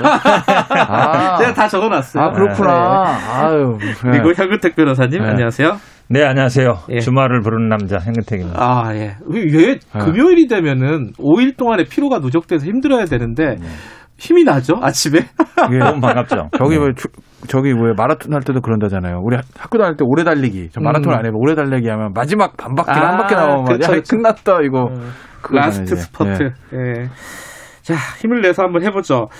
근데 이제 윤석열 총장을 갖고 오셨어요 김태현 변호사님. 추미애 장관을 갖고 오실 줄 알았는데. 추미애 장관이요? 예. 먼저 떠난 사람을 뭐. 어, 아직 네. 안 떠났어요. 네. 떠난다고 했지. 예. 근데 어차피 어차피 저 저희가 제목을 저 윤석열 총장을 해도 뭐 추장관 얘기 안 하겠습니까? 근데 이, 이게 무슨 뜻이에요? 왜 파란불 빨간불이 없어요? 아, 근데 그게 사실은 어쨌든 윤석열 총장이 형식성으로는 정직 2개월 당했잖아요. 그렇죠. 근데 뭐 정직 2개월 당한 사람이 아 좋아요 뭐 파란불 할 수도 없는 거고 네. 그렇다고 저는 윤석열 총장이 크게 잘못한 것이 없다고 보기 때문에 예. 빨간불 할 수도 없는 거고 음. 그리고 어쨌든 이제 법적 투쟁을 해야 됩니다. 그죠? 그리고 네. 야, 법적 투쟁에서 소송 이기든 지든 간에 이제는 또 정치의 어떤 싸움도 해야 될 상황이 왔어요. 네. 저는 어떤 형태로든 윤석열 총장이 정치인으로 변신할 거로 보거든요. 아 그래요? 그래야 본인이 어. 산다고 저는 봐요. 음. 그러니까 그게 이제 정치인이 변신한다는 게, 자, 제가 이제 대선 출마하겠습니다. 음. 반드시 이게 아니라 내가 출마를 하든 누군가의 손을 들어주든 음. 지금 20몇 프로, 한 1, 2들 다는 이 지지도를 가지고 있는 사람이기 때문에 음. 아마 이걸 더 키워서 뭔가 정치인으로 변신을 해야 본인이 아마 사는 길이 올 거라고 저는 봐요. 음. 그래서 근데 어쨌든 이게 쉬운 길은 아니거든요. 음. 어쨌든 고난의 행군이죠. 네. 잘 되든 잘못되든 간에. 그렇기 네. 때문에 이걸 뭐 색깔 없음을 했어요. 뭐 알겠습니다. 그리고 형택 변호사님은 김종인 위원장을 파란불로 들고 오셨는데 오늘 여기는 어, 조금 있다가 윤석열 총장 얘기 끝나고 하도록 하고 윤석열 총장 얘기 좀 해보죠. 지금 지금 말씀하셨어요. 윤석열 총장이 뭐 소송을 하고 있고 정직은 당했는데 어떻게 될지 모르기 때문에 지금 뭐 빨간불인지 파란불인지 뭐 얘기할 수가 없다. 그러니까 어쨌든 몸이 편안한 건 아니고 힘들어지니까 음. 잘 되든 잘못 되든 그 과정들이 얼마나 지난합니까? 제가 얘기했던 소송 과정도 그렇고 예.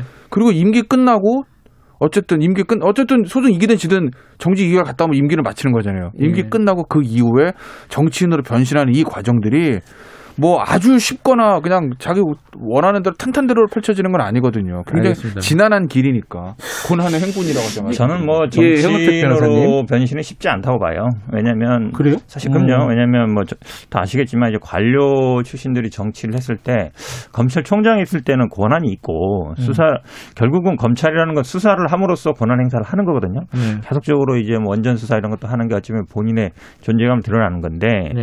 정치인으로 나왔을 때는 그런 게 없단 말이에요. 그럼 음. 자기 스스로 뭔가를 만들어내야 되는데 평생 이제 검찰에 있던 사람이 뭘 할 수 있을까? 우리 우리 변호사 할 수 있죠.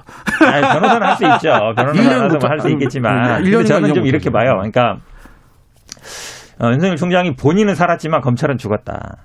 음. 왜 그러냐면 사실은 검찰 개혁 시즌 2가 이제 좀 앞당겨지는 의미가 있어요. 지금 음. 이제 내년부터는 원래 검찰이 수사권 6개가 있는데 예. 그리고 2022년부터야 이제 검찰 피신 조서 증거 능력이 없어지기 때문에 네. 2022년이 23년 후로 될 거로 생각했거든요. 그 근데 제가 보기에는 아마 내년 정도에 이 6개 가진 수사권도 다 없어질 수 있어요. 음. 그리고 검찰은 거의 그냥 공소청 정도로 머물고 검찰총장 직위도 한 차관급 정도 내려오고 그래서 아마 아하. 검찰의 직접 수사권을 완전히 없애는데 제가 보기에 윤석열 총장이 일주할 가능성이 높다. 왜냐면 음. 이번에 보면서 아 이게 이 정도 갖고는 안 되겠다는 생각이 사실은 정부 여당이 많거든요. 검찰 개혁의 밑거름이 됐다. 그렇죠. 오히려 본인은 뭐 정치적으로 얘기처럼 살고 음. 이럴지 모르겠지만 저는 그나마 남은 검찰의 이 수사권도 이제 없어질 가능성이 많은데 저는 뭐 거기에 아마 윤석열 총장이 또 일조할 것 같다는 생각이 변호사님 굉장히 못마땅한 저는 법적으로 아니 뭐 검찰의 직접 수사권 없애고 이거는 네. 어차피 여권과 대통령이 윤석열 총장 총장 임명하기 전부터 방향으로 잡았던 거잖아요. 그렇죠. 음. 제가 뭐 그게 저는 옳다고 생각 안 하는데 어쨌든 방향을 네. 잡은 겁니다. 그러니까 제도의 개선. 예. 전 총장이 윤석열 총장이 여권에 마음에 안 드는 일을 했다고 해서 예. 이게 뭐 더 빨라지고 안 하던 걸 하려고 그러는 건 아니고 제도 개선 원래 하려던 거고 음. 저는 오히려 반대로 그러니까 민주당을 지지하거나 대통령이 이제 아주 충성스러운 지지층 있잖아요. 핵심 지지층. 뭐 거긴 모르겠는데 거기 아니라 일반 중도 유권자들한테는 예. 아, 현 정권이 하려는 검찰 개혁이 제도의 개혁이 아니라 예. 사람을 바꾸는 거구나.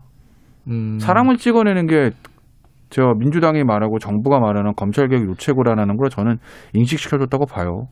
제가 항상 얘기 드리는. 알겠습니다. 근데 이- 그게 음. 사실 어찌 보면 이제 언론의 프레임인데 이 공수처 얘기나 검찰 개혁 나온 게 2, 30년 된 얘기예요, 벌써. 그러니까 디대정 때쭉 있었던 얘기거든요. 이게 갑자기 뭐 윤석열 총장 진퇴라든지 최근의 상황이 나와서 갑자기 추진한 게 아니거든요. 다 알겠습니다. 알고 있죠. 이 얘기는 뭐 네. 얘기가 약간 산으로 가는 것 같아 가지고 예, 다시 땡겨와서 사람 얘기로 가면은 이 윤석열 총장하고 추미애 장관 한, 한 마디씩만 좀 여쭤볼게요. 그 윤석열 총장이 지금 소송 낸 걸 가지고 여권에서는 대통령하고 싸우는 거냐 지금 그게 뭐 공직자의 도리냐 뭐 이런 얘기들 나오고 있잖아요.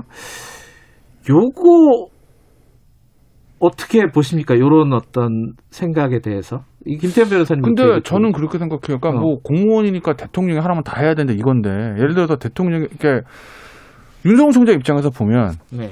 징계 사유가 없다는 거잖아요. 총장 입장에서 보면 나는 잘못한 게 아, 없는데 자기- 예를 들어서 자기 입장에서 보면 예. 내가 예전에 다른 검사들처럼 무슨 뭐 사생활에 큰 문제가 있는 것도 아니고 음. 에?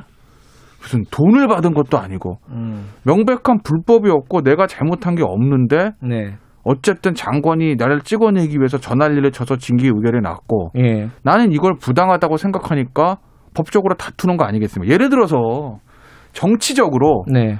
대통령이 뭐 이렇게 일 징계하기 전에 하루는 총장 불러서 총장님 이렇게 이렇게 하니까 주장관도 뺄 테니까 당신도 빼쇼. 음. 임기가 2년이 있어서 해임은 안 되지만 음. 당신이 물러나줬으면 좋겠습니다. 네. 이렇게 정치적인 해결을 할 때 총장이 싫은데요? 임기 2년인데 하고 버텼다. 그러면 여당이 말하는 아, 이건 대통령이 정치적으로 풀려고 하는데 네가 이렇게 버틴 게 맞냐라는 얘기가 맞을 수 있지만 예. 이건 법적인 문제예요. 음. 징계가 절차도 위법하고 사유도 위법하고 부당하다고 하기 때문에 예. 그러기 때문에 윤 총장은 다툰다는 거예요. 음. 그 어제 윤 총장 했던 그 변호사 했던 그 얘기는 어쨌든 최종 사인은 대통령이 한 거니까 네. 소장 쓸 때 그 다투는 처분은 대통령의 처분이거든요. 네. 그러니까 대통령에 대한 소송 맞다라고 이제 표현을 한 건데 그거는 피고는 이제 법무부 장관이 되는 거고 대통령은 아니고 법상.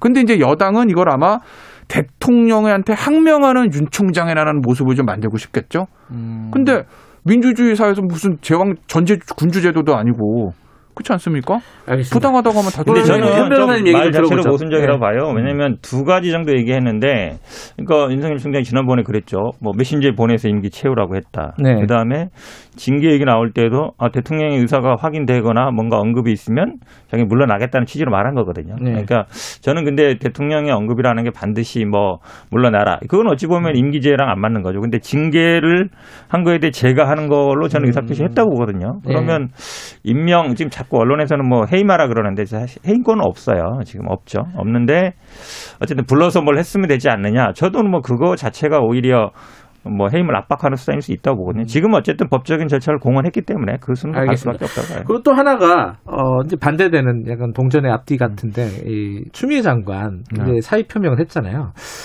이 추미애 장관 앞으로 이건 이제 현 변호사님 뭐 어, 추미애 장관이랑 또 잘 아시니까 앞으로 아니, 어떻게 뭐 어떻게? 할까까지는 제가 못 하겠고요. 아, 전화해서 물어를 보시고 어, 근데 뭐, 글쎄, 일각의 언론처럼 아마 서울시장 생각은 별로 없지 않을까, 개인적으로는. 그렇고. 아, 그래요? 예. 음. 그 다음에 뭐, 정치인이니까, 정치는 당연히 계속 하시겠죠. 네. 뭐, 당연히 뭐 정치인들은 대권에 관심 없다고 하면 거짓말일 것 같고요. 네. 그 사이에 뭘 할까는 고민하실 것 같아요. 뭐. 추미애 총리를 할 수도 있고 아니면 다른 뭐 역할을 음. 하실 것 같긴 한데 뭐 오선 하셨고 당 대표 하셨으니까 그 이상의 어떤 역할을 바랄 것 같습니다. 그럼 대선 아니에요? 그러겠죠 당연히. 아 어떻게 생각하십니까? 뭐 하시든지 뭐.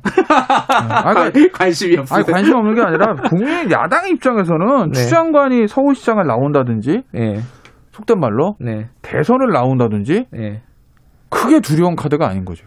음. 왜냐하면 추 장관이 지금 이 사태를 거치면서 얻은 것과 잃은 것을 생각해 보면 네. 얻은 것은 핵심 지지층한테 엄청난 지지를 받은 건 맞아요. 네. 그러니까 사실 어떻게 보면 법무부 앞에 그 화- 저 꽃바구니들 네. 그걸 대변하는 거 아니겠습니까? 그러니 만약에 서울시장 경선 또는 대선 후보 경선을 하면 좋은 성과가 나올 수도 있죠. 왜냐하면 당내 경선이라는 건 핵심 지지층 의사가 중요하니까. 음. 근데 국회의원 선거도 아니고 서울시장 천만입니다. 그 다음에 인구 대통령 5천만이에요. 유권자는 그건 안 되지만 어쨌든 인구수로 하면 이 광역 단위 큰 선거에 있어서는 이기기 위해선 제일 중요한 거는 비호감도입니다. 네. 저뭐 국민의힘이 총선 지고 지방선거 때 핵심 지지층 없어서 그래 다 있어요 국민의힘도. 근데 그 비호감도가 너무 높아서 그걸 못 넘어서 결국 지는 거거든 요 전국 단위 선거에서. 예. 그렇게 보면 추 장관에 대한 지금 중도층에서의 또 비호감도가 워낙 높다고 저는 보기 때문에 서울시장이든 대통령이든 뭐 나와서 당내 경선에서 핵심 지지층 가지고 경선 통과하세요. 올라오세요. 국민의힘 속에서 웃고 있을걸요. 제발 장관님 올 4월에 볼 수 있기를. 아니면 내년 5월에 볼 수 있기를 이거를. 알겠습니다. 그, 아, 이 궁금해서, 이건 두 분의 의견이 좀 궁금해서 여쭤보는 건데, 집행정지 이제 신청을 했잖아요. 그 그쵸. 징, 예, 징계 예. 관련해서, 추미, 아, 추미애 장관이 아니라 윤석열 총장이, 이거 어떻게 될까요? 이게, 어, 이건 이제 두 분이 약간, 어, 변호사 입장에서, 음. 이렇게 진영이 아니라, 이게 이 법이나 이런 것들, 지금 판례나 이런 것들을 살펴보면은 예상을 한번 좀 들어보고 싶어가지고, 현 변호사님 뭐 어떻게 예상하세요? 이 얘기 제가 뭐 며칠째 하고 있는데요. 좀 쉽지는 않아요, 판단이. 보통 근데 음. 뭐 집행정지가 일반적으로는 행정에서 많이 받아주는 편이고 지난번에 음. 직무배제도 받아줬잖아요. 받아줬죠. 네, 그런 면에서 그러니까 결국은 이제 긴급한 회복할 수 없는 긴급한 손해나 음. 아니면 긴급한 필요성 이런 걸 보는 건데요. 근데 이제 한 두 가지 점이 지난번이랑 좀 다르죠. 왜냐면 일단은 징계 절차와 대통령의 재가를 받았다는 점이 음. 다르고요. 그 지난번에 직무 배제는 사실은 징계 결정 때까지예요. 그러니까 기간 자체가 그렇죠. 없는 거예요. 사실은 음. 직무 배제 기간이 없는 거라서 그게 한 달 될 수도 있고 두 달 될 수도 있고 더 짧아질 수도 있고. 근데 음. 이번에는 이제 기간이 딱 있거든요. 음, 그리고 지난번에는 아마 받아줬던 게 임기제 2년 보장이 있는데 그거를 예. 좀 전탈하는 거 아니냐 형용화 시킨다는 음. 거였는데 징- 정직 2개월 정도가 전체 24개월 2년 징계에서 그렇게 큰 부분인가? 네. 그게 좀 적다는 거죠. 그렇게 본다 그러면 좀 지난번과 좀 다른 판단이 나올 가능성이 높다. 무슨 뜻인지 알겠어요. 판단을. 하기 어렵죠. 이게 사실 선례가 있는 건 아니라서 솔직히 말씀드리면 아. 어려운데 저는 인용 가능성이 있다고 봐요. 뭐 높다고는 제가 말씀 못 드리겠는데 음. 있다고 본다. 그래도 음. 50일 하나라고 하면 저는 있는 쪽으로. 음. 왜냐하면 말씀하신 뭐 대통령의 행위 이제 이게 참 묘한 건데 장관이 의결을 대해서 제청하고 대통령이 사인하는 이 행위에 대해서 어떤 대통령의 의사가 들어가 있느냐, 대통령의 재량이냐. 대해- 아니라는 거 아니에요? 이거는 해석의 여지가 있는데 음. 청와대는 아니라고 선을 걷습니다. 음. 근데 청와대가 선을 긋은 이유는 대통령한테 정치적인 부담이 오는 걸 막고 싶었겠죠. 네. 내가 대통령이 임기 제자를 몰각해서 한 게 아니라 네. 절차대로 한 거, 사인만 했을 뿐 이 얘기거든요. 근데 그 얘기는 거꾸로 법원에 가면 총장에게 유리해지는 거예요. 음. 이게 대통령 인사권이다, 대통령 통치행위다, 대통령 공직자 임명권이다. 이렇게 가버리면 그걸 법원에서 판단하기도 사실 좀 애매할 수도 있거든요. 음. 대통령의 통치적인 행위를 하는 건데. 근데 아니라면서요. 대통령이 사인만 했을 뿐이라면서요. 법은 부담 없죠. 이거 하나 있는 거고 이 회복할 수 없는 손해에다 정직 2개월. 그러니까 해임 해임이나 정직 6개월보다는 정직 2개월이 확률적으로는 회복할 수 없는 손해로 인정될 확률이 낮은 건 맞지 아무래도. 음. 당사자 오는 피해가 적으니까. 네. 근데 전 이런 생각을 해봅니다. 이게 수능 커트라인도 아니고 그러면 정직 몇 개월부터 회복할 수 있고 없고가 갈라지는 거예요? 음. 정직 2개월이나 3개월이나 4개월이나는 본질적으로 중요하지 않다라는 거지. 임기제가 보장돼 있는 정치적 중립성이 요구되는 총장의 임기하에서 그건 하루든 이틀이든 이 숫자가 그리 절대적으로 중요한 건 아니다. 어쨌든 부당한 사유로 징계를 됐느냐 안 됐느냐 이걸 보장 보전을 해줘야 되냐 안 되느냐는 그 큰 틀이 중요한 거지. 2개월이고 3개월이든 숫자는 그렇게 큰 의미는 없다고 보는 거죠.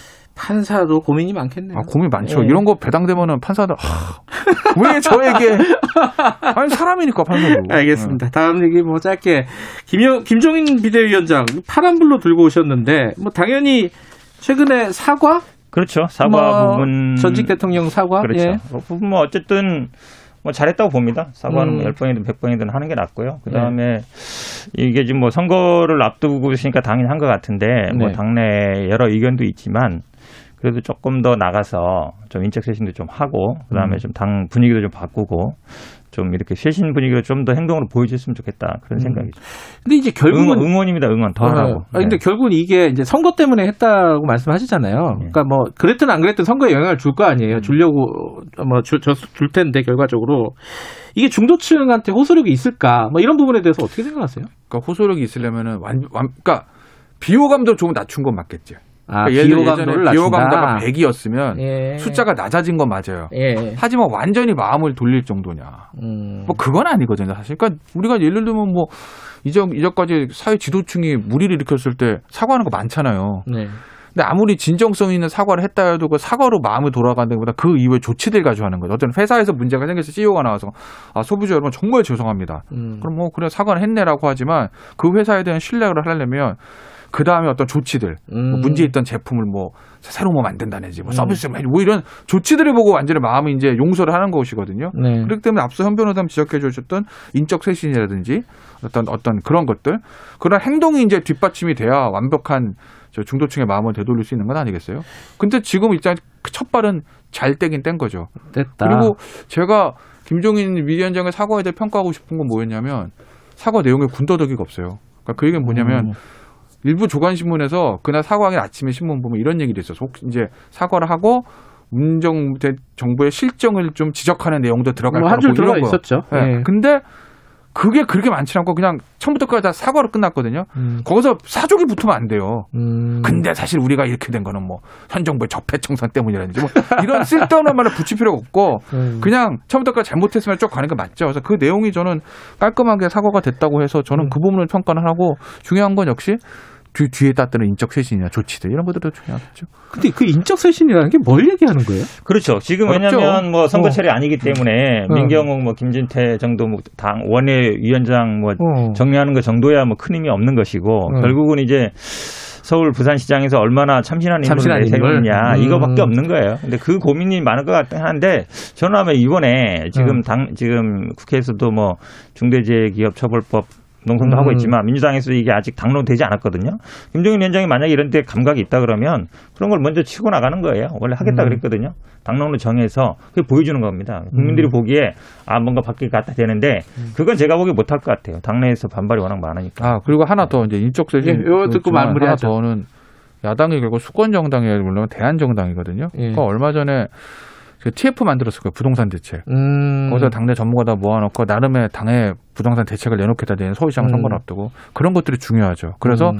그래 국민의힘으로 정권이 가면 그래도 내 삶이 좀 나아지겠지라는 기대심을 주는 거 있잖아요. 음. 그러니까 그냥 야야 현 정부의 부동산 지금 무조건 틀렸어가 아니라 그럼 어떻게 할래? 야당 음. 답을 주는 거 이게 사실 기본적이지만 야당에 있어서 제일 중요한 거예요 사실은. 그러니까 이런 음. 부분들에 대한 어떤 성과들 그 중요하죠. 어떤 성과들이 나올지 한번 지켜보도록 하겠습니다. 오늘 두 분 고맙습니다. 예, 고맙습니다. 여의도 신호등 현근택 변호사 그리고 김태현 변호사였습니다. 지금 시각은 8시 48분입니다. 김경래의 최강 시사는 짧은 문자 50원, 긴 문자 100원인 문자번호 샵9730 무료인 어플 콩으로 참여하실 수 있습니다. 유튜브 라이브로도 함께합니다. 네, 코로나19 상황, 어, 거리두기 3단계 시행 사실상 뭐 코앞에 다가왔습니다. 가장, 뭐 이게 단계가 올라, 올라갈 때마다 가장 이제 피해를 호소하는 층이 자영업자들, 소상공인들입니다. 최근에 뭐 임대료 인하 얘기가 좀 나오고 있죠. 관련 얘기 좀 여쭤볼게요. 김임용 소상공인 연합회 회장 직무대행님 연결되어 있습니다. 대행님 안녕하세요. 네, 안녕하세요. 예.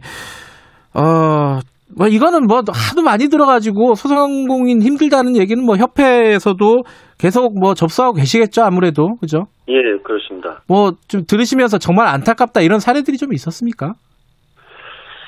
예 뭐 한두 가지가 아니고 전반적인 게 음. 이제 보게 되면은 뭐 어떤 개인을 지칭하기 전에 네. 그 소상공인 정체적인 문제이기 때문에 네. 어느 업종이라고 꼭 집어서 예. 좀 얘기를 할 수 있었으면 좋겠는데 그렇지 못한 게 안타깝다. 근데 이게 이제 사실 코로나 방역 때문에 정부나 방역 당국 그 어쩔 수 없는 측면이 있잖아요. 예, 소상공인들이 좀 불만을 가지고 있는 부분이 어떤 부분이에요? 이거는 좀 불합리하다라든가 이건 좀 고쳐달라 이런 것들은 지원을 해달라 어떤 부분이 가장 큽니까 요구가? 대체적으로 어떻게 보면은 이제 정부가 방역대책위원회를 할때 예.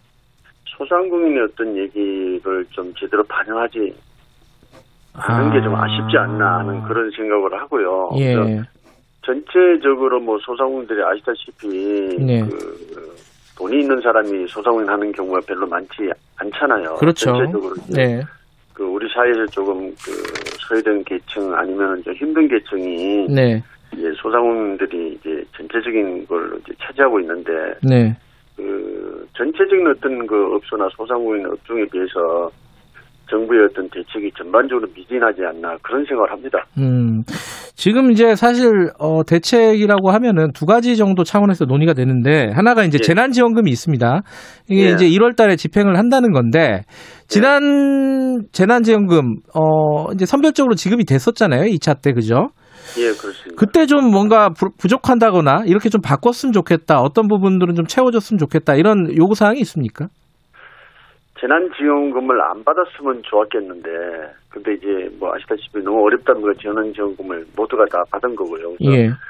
그 일회성에서 이제 멈추지 말고 저희 같은 경우에는 아. 사실 어떻게 보면은 그게 빨리 끝났으면 단발성이 좋았을 수도 있지, 있겠지만은 예. 지금 쪽에서 1년 가까이 지금 이런 형태로 이어지고 있는데 네. 이게 이제 일회성에 건치지 말고 장기적인 어떤 대책도 좀 필요한 것 같고요. 음. 예상되는 뭐 백신이나 이 치료제가 나오지 않았기 때문에 네. 그래서 종합적인 대책을 좀 요구하고 싶은데 그런 부분에서 저희는 처음부터 이제 임대료 부분을 얘기를 했고요. 예, 예. 그다음에 이제 그 감면이 가능한 세제 혜택을 좀 주자. 음. 이제 하는 부분 이제 공과금 이자 부분 또 뭐 그다음에 그 신용 대출 부분에서 신용 평가 기준 이런 게 음. 이제 전반적인 걸 얘기를 했는데 네. 이 신용 평가 기준 부분은 상당히 완화가 돼서 이제 좀 결과가 생겼고요. 예. 또 신용 대출 부분에서 정부에서 많은 혜택을 줬고요. 네.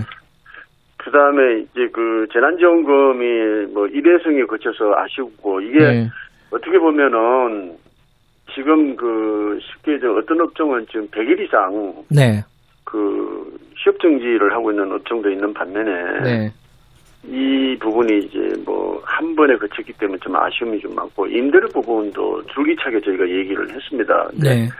착한 임대인까지 들고 나와서 얘기를 네. 했지만은 결국은 그 임대인의 어떤 호응이나 정부 정책이 미진한 부분이 생겨서 네. 최근에 이제 새로운 이슈가 되고 있습니다만은 네.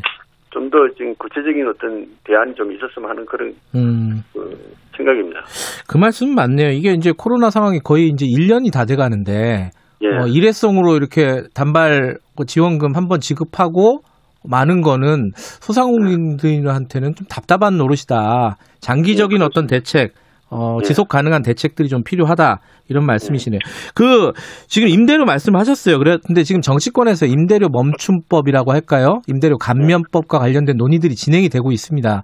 근데 여기에 대해서 어, 임대인들은 또 무슨 죄냐? 어, 임대인의 재산권을 이렇게 정부에서 이, 어, 그 제한을 한다거나 하는 건 위헌이다. 재산권 침해다. 이런 얘기들을 많이 합니다. 이거 어떻게 보세요, 이 부분은? 그 당연히 그런 얘기 하시겠죠. 네. 근데 제가 싱가포르 예를 들어보니까 네. 싱가포르 같은 경우에는 그 지금까지 한 4개월 정도 임대료 보전을 해줬는데 네. 두 달은 정부에서 해줬고 예. 이제 두 달은 임대인에 대한 어떤 보상을 해주냐고 이렇게 뭐 알아봤더니 네. 그 재산세 부분에 대해서 감면을 해줬더라고요. 임대인들한테. 예, 예, 예, 예. 예. 음. 그런 방법도 이제 있는데도 불구하고 이제 상당히 처음 이 임대료 부분을 제가 최초에 주장을 했던 사람이에요. 음, 사실은. 네.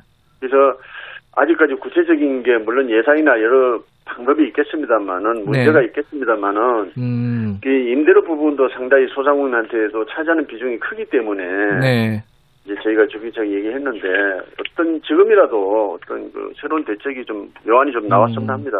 그러니까 지금 말씀하시는 거는 임대인들한테 재산세 같은 어떤 재산세가 꼭 아니더라도 어쨌든 어떤 혜택을 주고 임대료를 감면하는 정책을 빨리 마련을 해야 된다는 말씀이시네요. 그죠? 그 당연한 얘기가 음. 아니겠습니까? 그거는. 예. 예, 예. 근데 이게 뭐 100% 깎을 수는 없는 거 아니에요. 그죠? 예, 그렇습니다. 어, 느 정도로 하는 게 저게 업종마다 다 달라가지고 그죠? 근데 이제 소상공인 연합회에서는 어느 정도 생각을 갖고 계십니까? 저희는 사실은 뭐 100%다 줬으면 좋겠죠. 그거야 뭐 예 예. 예, 예, 예. 100%다 주겠는데 어떤 정부의 어떤 그 제안이나 이런 부분이 네. 좀 소상공인 연합회나 소상공인들하고 예. 대화를 한번 해보고 예. 실질적인 어떤 그 좋은 방법을 좀 찾았으면 하는 그런 생각. 예. 청취자분들 중에서도 소상공인들이 굉장히 많으실 거예요. 지금 이계환 님이 20년째 중식당 운영 중인데 임대료 날짜가 내일이랍니다. 준비를 못할 것 같아서 걱정이다. 이런 문자를 보내주셨고요. 2046님은 작년보다 매출이 70%나 줄었는데 4대 보험 세금은 어, 일부 연장이나 유예 정도지 청구는 계속되고 있다. 빚내서 그냥 냈다. 어차피 낼 거니까 이런 말씀하셨어요. 아까 말씀하신 대로 공과금 이런 부분들, 어, 보험료 이런 부분들에 대한 어떤 혜택 같은 것들 이런 것들도 좀 고민을 할 필요가 있겠네요, 그죠? 예, 근본적인 걸 좀 제시를 해줬으면 좋겠어요. 음. 그래서 뭐 제가 아까도 얘기했지만 일회성보다는 음, 장기적인 어떤 대책, 그 피부로 느끼는 네. 그런 부분을 어, 직접적인 혜택이라고 이제 봐도 좋고요. 네. 그것을 좀 해결하는 게제 네. 입장에서는 우선적이다 이렇게 생각합니다. 알겠습니다. 지금 이제 대행님 목소리도 많이 좀 힘이 좀 빠져 계셨, 계세요. 힘좀 내시고요. 예, 예. 앞으로 좀 논의가 진행되는 걸 좀 지켜보겠습니다. 오늘 말씀 감사합니다. 예, 고맙습니다. 김임용 소상공인 연합회 회장 직무 대행이었습니다. 논의를 해야 될 것 같아요. 그죠? 일방적으로 임차인들에게 이렇게 어, 모든 부담을 전가하는 것은 바람직하지 않은 것 같습니다. 사회 전체적으로 봤을 때.